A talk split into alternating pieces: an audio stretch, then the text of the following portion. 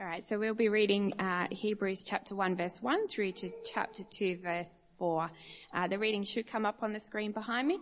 But for those of you um, who, if you just want to know, there are blue Bibles that are available by the welcome desk. You're welcome to take them anytime as well if you want to have a physical Bible. In the past, God spoke to our ancestors through the prophets at many times and in various ways. But in these last days, he has spoken to us by his son, whom he appointed, he, whom he appointed heir of all things, and through whom also he made the universe. The son is the radiance of God's glory and the exact representation of his being, sustaining all things by his powerful word. After he had purified, provided purification for sins, he sat down at the right hand of the majesty in heaven. So he became as much superior to the angels as the name he has inherited is superior to theirs. For to which of the angels did God ever say, You are my son, today I have become your father? Or again, I will be his father and he will be my son. And again, when God brings his firstborn into the world, he says, Let all God's angels worship him. In speaking of the angels, he says, He makes his angels spirits and his servants flames of fire. But about the Son he says, Your throne, O God, will last for ever and ever. A scepter of justice will be the scepter of your kingdom. You have loved righteousness and hated wickedness. Therefore God, your God, has set you above your companions by appointing by anointing you with the oil of joy. He also says, In the beginning, Lord, you laid the foundations of the earth and the heavens are the work of your hands. They will perish, but you remain. They will all wear out like a garment. You will roll them up like a robe. Like a garment, they will be changed. But you remain the same, and your years will never end. To which of the angels did God ever say, Sit at my right hand until I make your enemies a footstool for your feet? Are not all angels ministering spirits sent to serve those who will inherit salvation? We must pay careful, we must pay the most careful attention, therefore, to what we have heard, so that we do not drift away. For since the message spoken through angels was binding, and every violation and disobedience received its just punishment, how shall we escape if we ignore so great a salvation? This salvation, which was first announced by the Lord, was confirmed to us by those who heard him.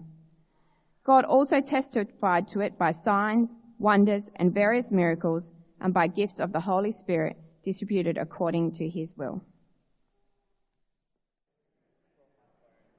Hey, do keep the conversation going over a cup of coffee after our service. We'd love to make one for you.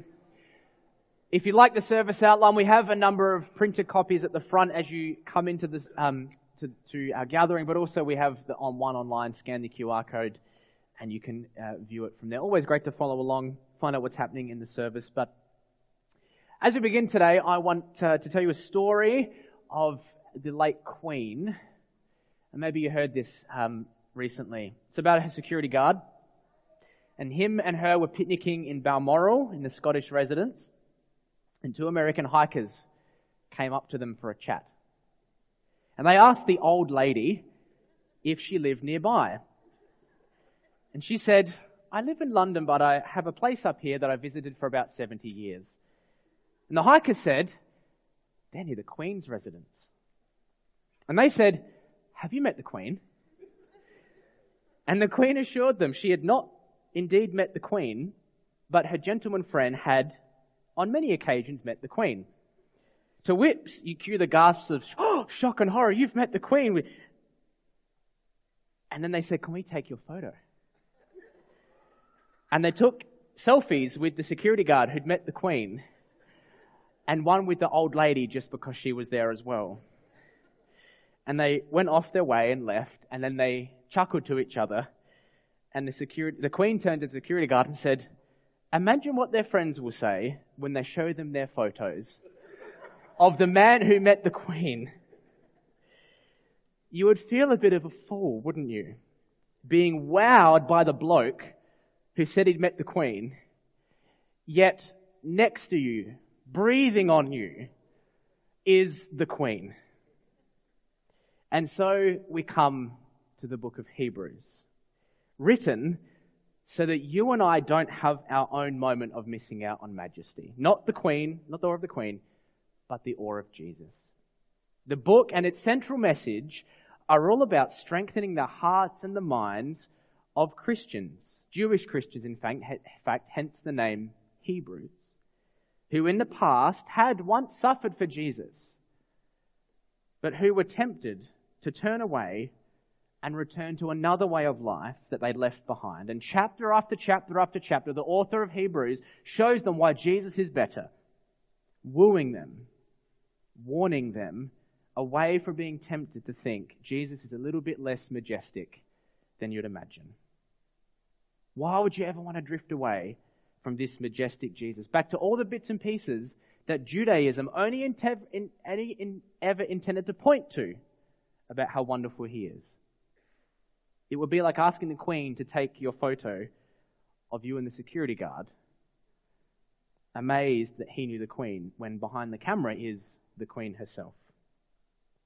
Which is why at the beginning of Hebrews, in chapter 1, the big idea that we'll get across today, and I hope you see, is that Jesus is the better revelation of God. Jesus is the better revelation of God. Therefore, pay attention to Him. Don't drift away from this Jesus. He is enough. He is what you need. And perhaps this morning you're here and you've felt the drift. Perhaps you've started to drift. Well, would you, by the grace of God, move away from whatever that is and back to the majesty of Jesus? Let's pray as we begin. Our great God, you have revealed yourself to us through Jesus, perfectly, wonderfully, beautifully, majestically. And we just want to be captured by the awe and majesty of Him and nothing else. So, Lord, as we look through these passages today, just draw our minds and hearts just one step closer to you, I pray. In your name, Amen. So here's the outline that we're going to follow through these uh, first two chapters of Hebrews. Uh, there'll be some subpoints along the way, but the big idea is found in 2 verse 2 to pay attention, pay most careful attention, so that you won't drift away from Jesus. And his point, the author's point, comes out in three ways. Jesus is the better way God speaks. Jesus has a better status than angels. And then because of that, Jesus, watch your drifting. In 2 verse 1 to 4. So let's begin with verse 1 and 2. It says, In the past, God spoke to our ancestors through the prophets at many times and in various ways, but in these last days he has spoken to us by his Son, whom he appointed heir of all things, and through whom also he made the universe. You see, one of the unique claims about Christianity is the God that we believe in isn't playing a cosmic game of guess who. He's a God who communicates by speaking, by revealing himself, whose voice carries weight, who actually wants to be known by people. And so in the Old Testament, for example, in the book of Exodus, we see God communicating to his people through his divine voice, except the people were terrified of God. They said, Moses, please, you stand between us and God. We don't want to hear this voice. It frightens us. And then eventually God gave his people prophets as well, who would speak God's word of blessing or cursing, calling God's people back to the covenant. They're like covenant enforcers Prophets are just like covenant police officers, calling people back to follow God in His way. And on and on it went in their history.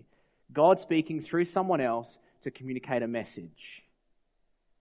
But then, as Hebrews points out, God has given a new revelation now in these last days, which is just so much better than that. Last days here refers to a period of time in which God's final way of communicating has arrived. These last days began when Jesus rose from the dead. They will remain the last days until Jesus returns to rule and reign and make all things new. And so we read at the beginning of Hebrews contrasting points showing what today is like, what these last days are. In the past, contrasts within these last days. God spoke to our ancestors, as now God speaks to us.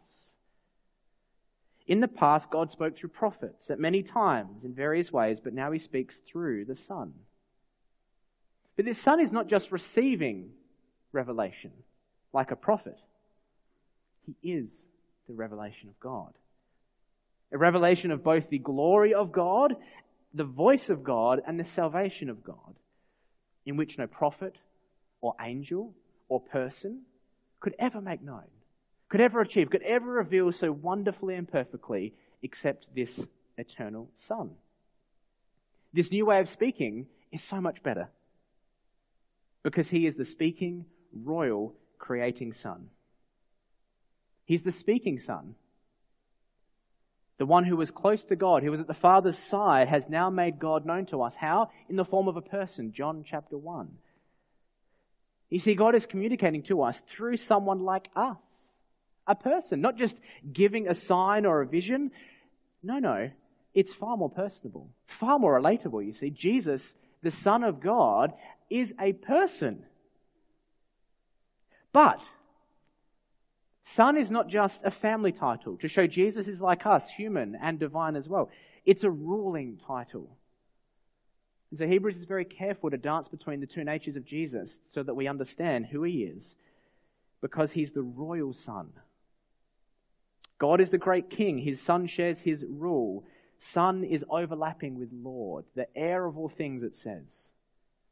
A little bit later in 1 verse 8, we read, to, to the Son, your throne, O God, is forever and ever, and the scepter of your kingdom is one of justice. You've loved righteousness, hated lawlessness. God has anointed you with oil, the oil of joy. See, this Jesus is the Son who loves justice, hates evil, loves righteousness. And in our world, it's divided into jurisdictions and countries, and, and people rule for a few years over a patch of land or people, you see. But Jesus' scope of rule, listen to how big it is. It is not only longer, it's eternal. It's wider, all things. And it's not just one people group or kingdom, but it's all creation. God is speaking to us and all of creation through His Son who rules and reigns. But He is also the creating Son. The Son is eternal, he rules for eternity because he's existed for eternity. And like his father, in the same way that a child often mimics some of their parents' characteristics, this son performs divine acts like his father, making the universe, right? And he does so because he has the very nature of God. So in 1 verse 3, those wonderful verses, the sun is the radiance of God's glory, the exact representation of his being. It's as if the author's thinking of our sun as he says this. You know, the big burning hot thing that we mentioned in the All Ages. Think of the sun. And just as the sun's rays are how we experience the warmth of the sun, so too God communicates to us via his kind, radiant sun. We get a sense of how hot our sun is because its rays hit us, and we'll feel that very soon as summer arrives. And so too, we get the fullest understanding of God by looking at his Son as well, the very radiance, it says, of God's glory. You see, just as Moses was in the presence of God, this bright, pure glory shining around him, and as Moses was there in the presence of God in Exodus, it stuck to his face. And as he came off the mountain, the people said, Cover yourself up with a paper bag because God's glory is so wonderfully bright and holy we can't be around you. But in this new way, way of speaking, there's no sticky face glory here. There is a whole person burning brightly the glory of God in the form of Jesus the Christ. And we had a glimpse of this moment, didn't we, in the transfiguration in the Gospels. Jesus' humanity being peeled back just for a moment and his divine nature was just bursting through on the mountain like Moses was. And then later on in the Gospels of Jesus, he says, If you've seen me, you've seen the Father. It's a staggering claim to see Jesus yet see God himself. But you see, Jesus is the perfect balance of divinity and humanity. He's the speaking, creating Son, sustaining all things by his powerful word.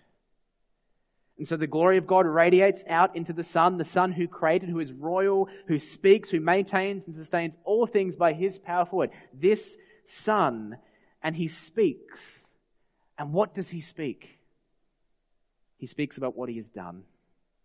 Notice the past tense of the rest of this verse. After he had provided purification for sins, he sat down at the right hand of the majesty in heaven. The sun quite literally burns away our sins, you see. No longer being burnt up by God's holiness, we could say. The sun purifies us from sins. And then once he does this, he sits down. You know, in the temple, in the Old, Old Testament temple, there were no chairs. The priests wouldn't sit. They would work, work, work in shifts constantly. And then Jesus comes and he purifies our sins and then he sits down. Meaning it's finished.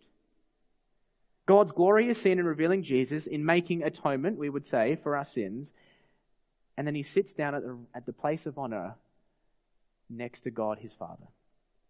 Because of who he is and what he has done and his exaltation, the Hebrews author is saying, no heavenly being can compete with him. No earthly human can compete with that. Therefore, or so, he became as much superior to the angels as the name he inherited is superior to theirs. Now, that really does seem like a strange link. Talking about Jesus and all he's done to then jumping to angels. So let me explain, and let me explain using some Weet-Bix. And that's even more of a link. You're going, what are you saying? But think of it this way. My daughter loves Weet-Bix. No matter what day, what do you want for breakfast? The answer is Weet-Bix. To her, it is literally the best food ever. Do you know what? I don't think it's the best food ever. I know there's much better food than Weet-Bix. And now Hebrews wants us to think like this as he talks about Jesus. To see Jesus as the better revelation of God, better than other heavenly beings, is like moving from being impressed by Weet-Bix to discovering a whole new food category. And in this sense, he's talking about angels. They're like the Weet-Bix.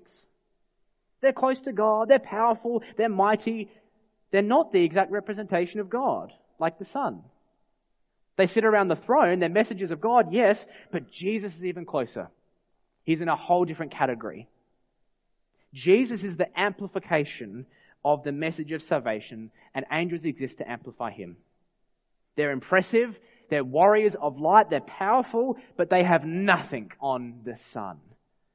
Don't be impressed with Weet-Bix when you've got a whole other category of food in front of you.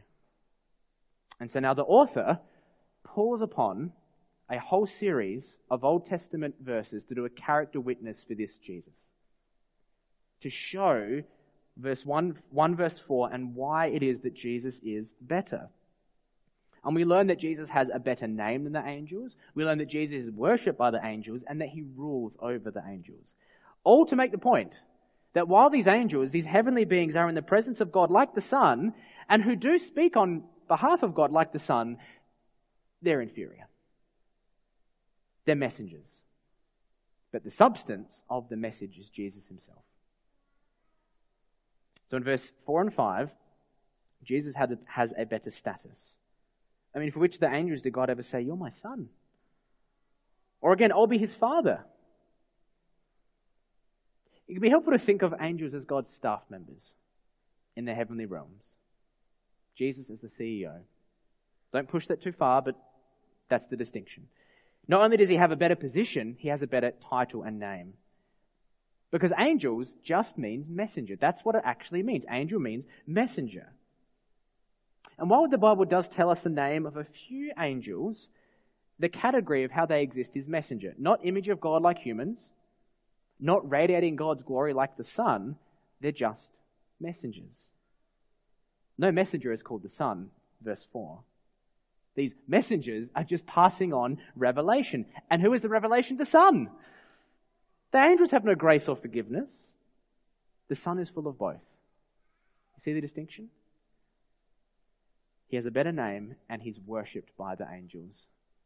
Notice in verse 6 when God brings his firstborn into the world, he says, Let God's angels worship him. You see, the trouble that the author wants us to avoid is typically what happens when you're confronted with one of God's staff members. You end up glorifying them, you kind of can't help it. They're, they're, warriors of light that are fearful and powerful. You fall down and bow down. In Revelation 22 verse 8, John saw an angel and he fell down and said, Oh my goodness, you're amazing. And the angel says, Get up. No, you've missed it. Don't worship me. I'm the messenger. It's Jesus you want to worship. What are you doing? I'm not God. Angels are not these winged creatures with harps. They're not passive, sitting on clouds. They're frightful. They're fearful. And these otherworldly beings have their priorities dead right. They worship Jesus. Like at his birth, at Christmas time, what happened? The shepherds on the field, what did they see announcing the birth of Jesus? Angels. Myriads upon myriads upon hundreds upon hundreds just filled the sky. And they were saying how wonderful humans are. No, how wonderful Jesus is. Or when Jesus returns one day, who's going to accompany him? Angels. They will praise the Son. Don't be impressed by them. Join them by being impressed with Jesus, you see. That's his point. Because the Son rules the angels. Your throne, O God, will last forever. Your, and your scepter of justice. That's the Son. Isn't that great? Political rulers have unstable terms. Governments struggle for majorities. Red tape, the opposition gets in the way of everything. Yet God is ruling, never to be outvoted or losing to another party. Not even from another heavenly being like an angel. It turns out they're just servants sent out as he sits on the throne. Verse 14. Now, this last verse has puzzled many. We have to remember it's not a quote from the Old Testament here. The author's now finished. But it's continuing our idea from 1 verse 2 about the new way that God is speaking. How is the new way God speaking? In these last days through his Son. He's not speaking through angels anymore, like when the law was given at Mount Sinai. In this new way of speaking, what he, the author's doing is clarifying the role of angels in God's agenda. They're servants who look after those who inherit salvation. What does that mean? Our, our author is putting them in their proper place. That the God of the universe would send his Son to rescue you, and his messengers serving for our sake means we have a wonderful God to turn to. Get that priority right. Don't worry about the staff team. Do you know the glorious Son? Who has purified your sins, who is guaranteeing that one day you will inherit, who will inherit salvation, his salvation. In the book of Hebrews, salvation is both a past event. You can say, I have been saved at the cross. It's a present event. I am being saved day by day. And it's future. I will be saved when Jesus returns and makes all things new. And in this moment, the emphasis lands on the third one. I will be saved. He wants to see the future of where we're headed that will happen at the return of Jesus. And along the way, do not get distracted by angels or anything else. It's only the Son who's worthy of worship because he makes salvation possible, which is what the author says in 2 verse 1. For this reason, we must pay careful attention or pay all the more to what we've heard so that we will not drift away. For this reason refers to all of chapter 1. And he's drawing us to a point. Watch your drifting. You know, Hebrews is full of warnings like this. Moments in which the author wants us to pause and think about who believe, who are you following. Do a spiritual checkup just for a moment. Because then he says why we shouldn't drift. Four, the message, spoke, message, message spoken through angels was legally binding, and every transgression and disobedience received a just punishment. How will we escape if we neglect such a great salvation? Don't forget, the same God of the Old Testament has revealed himself in this new greater way in Jesus. And if the revelation is even crisper and clearer than what it was spoken through angels, and if you hear yet reject this message and neglect the Jesus who is speaking and revealing God, God's greater salvation, it says, and if you reject that Jesus, there is nothing left but punishment for your sins like what happened to God's people in the Old Testament. You see, this is a real warning. But the Christians, they hear the warning, and therefore it won't apply to them, you see. Salvation in Jesus enables you to hear this warning, to pay attention so that you will not drift. And the warning, too, they're meant to wake us up to those who are not confident yet in Jesus, to listen to this Jesus, to put our trust in this Jesus, not an angel, not something else, but the Son of God. Think about it like this Christians are like kites.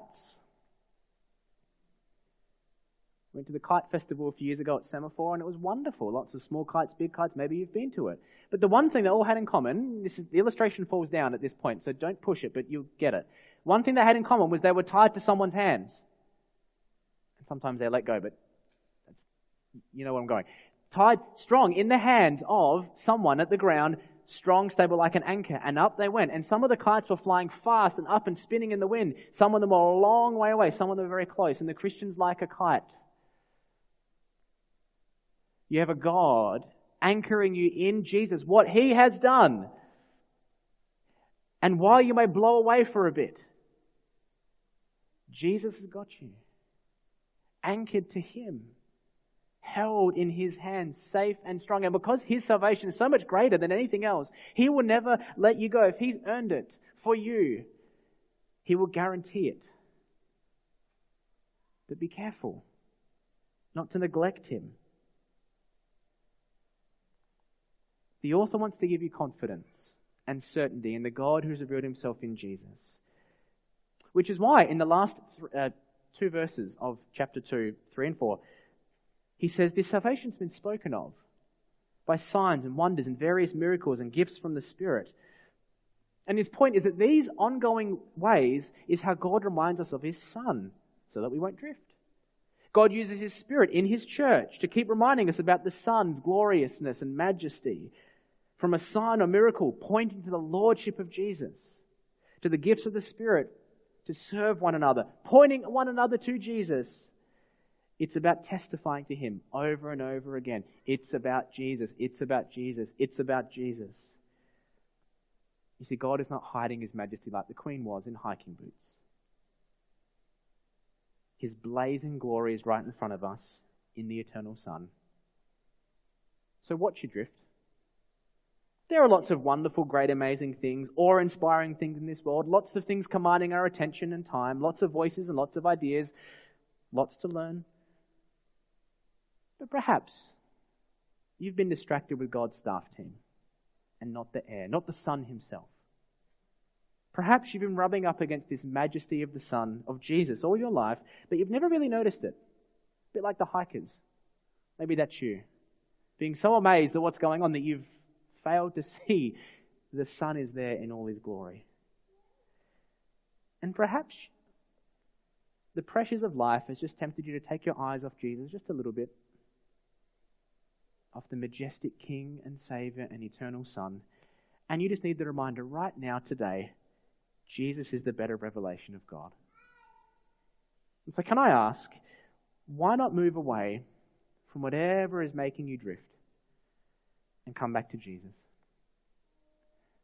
Because if you glance down to 218, you find Jesus is always ready to meet you in your temptation to drift. Because as the Son, He knows exactly the pressure you face to abandon God's way.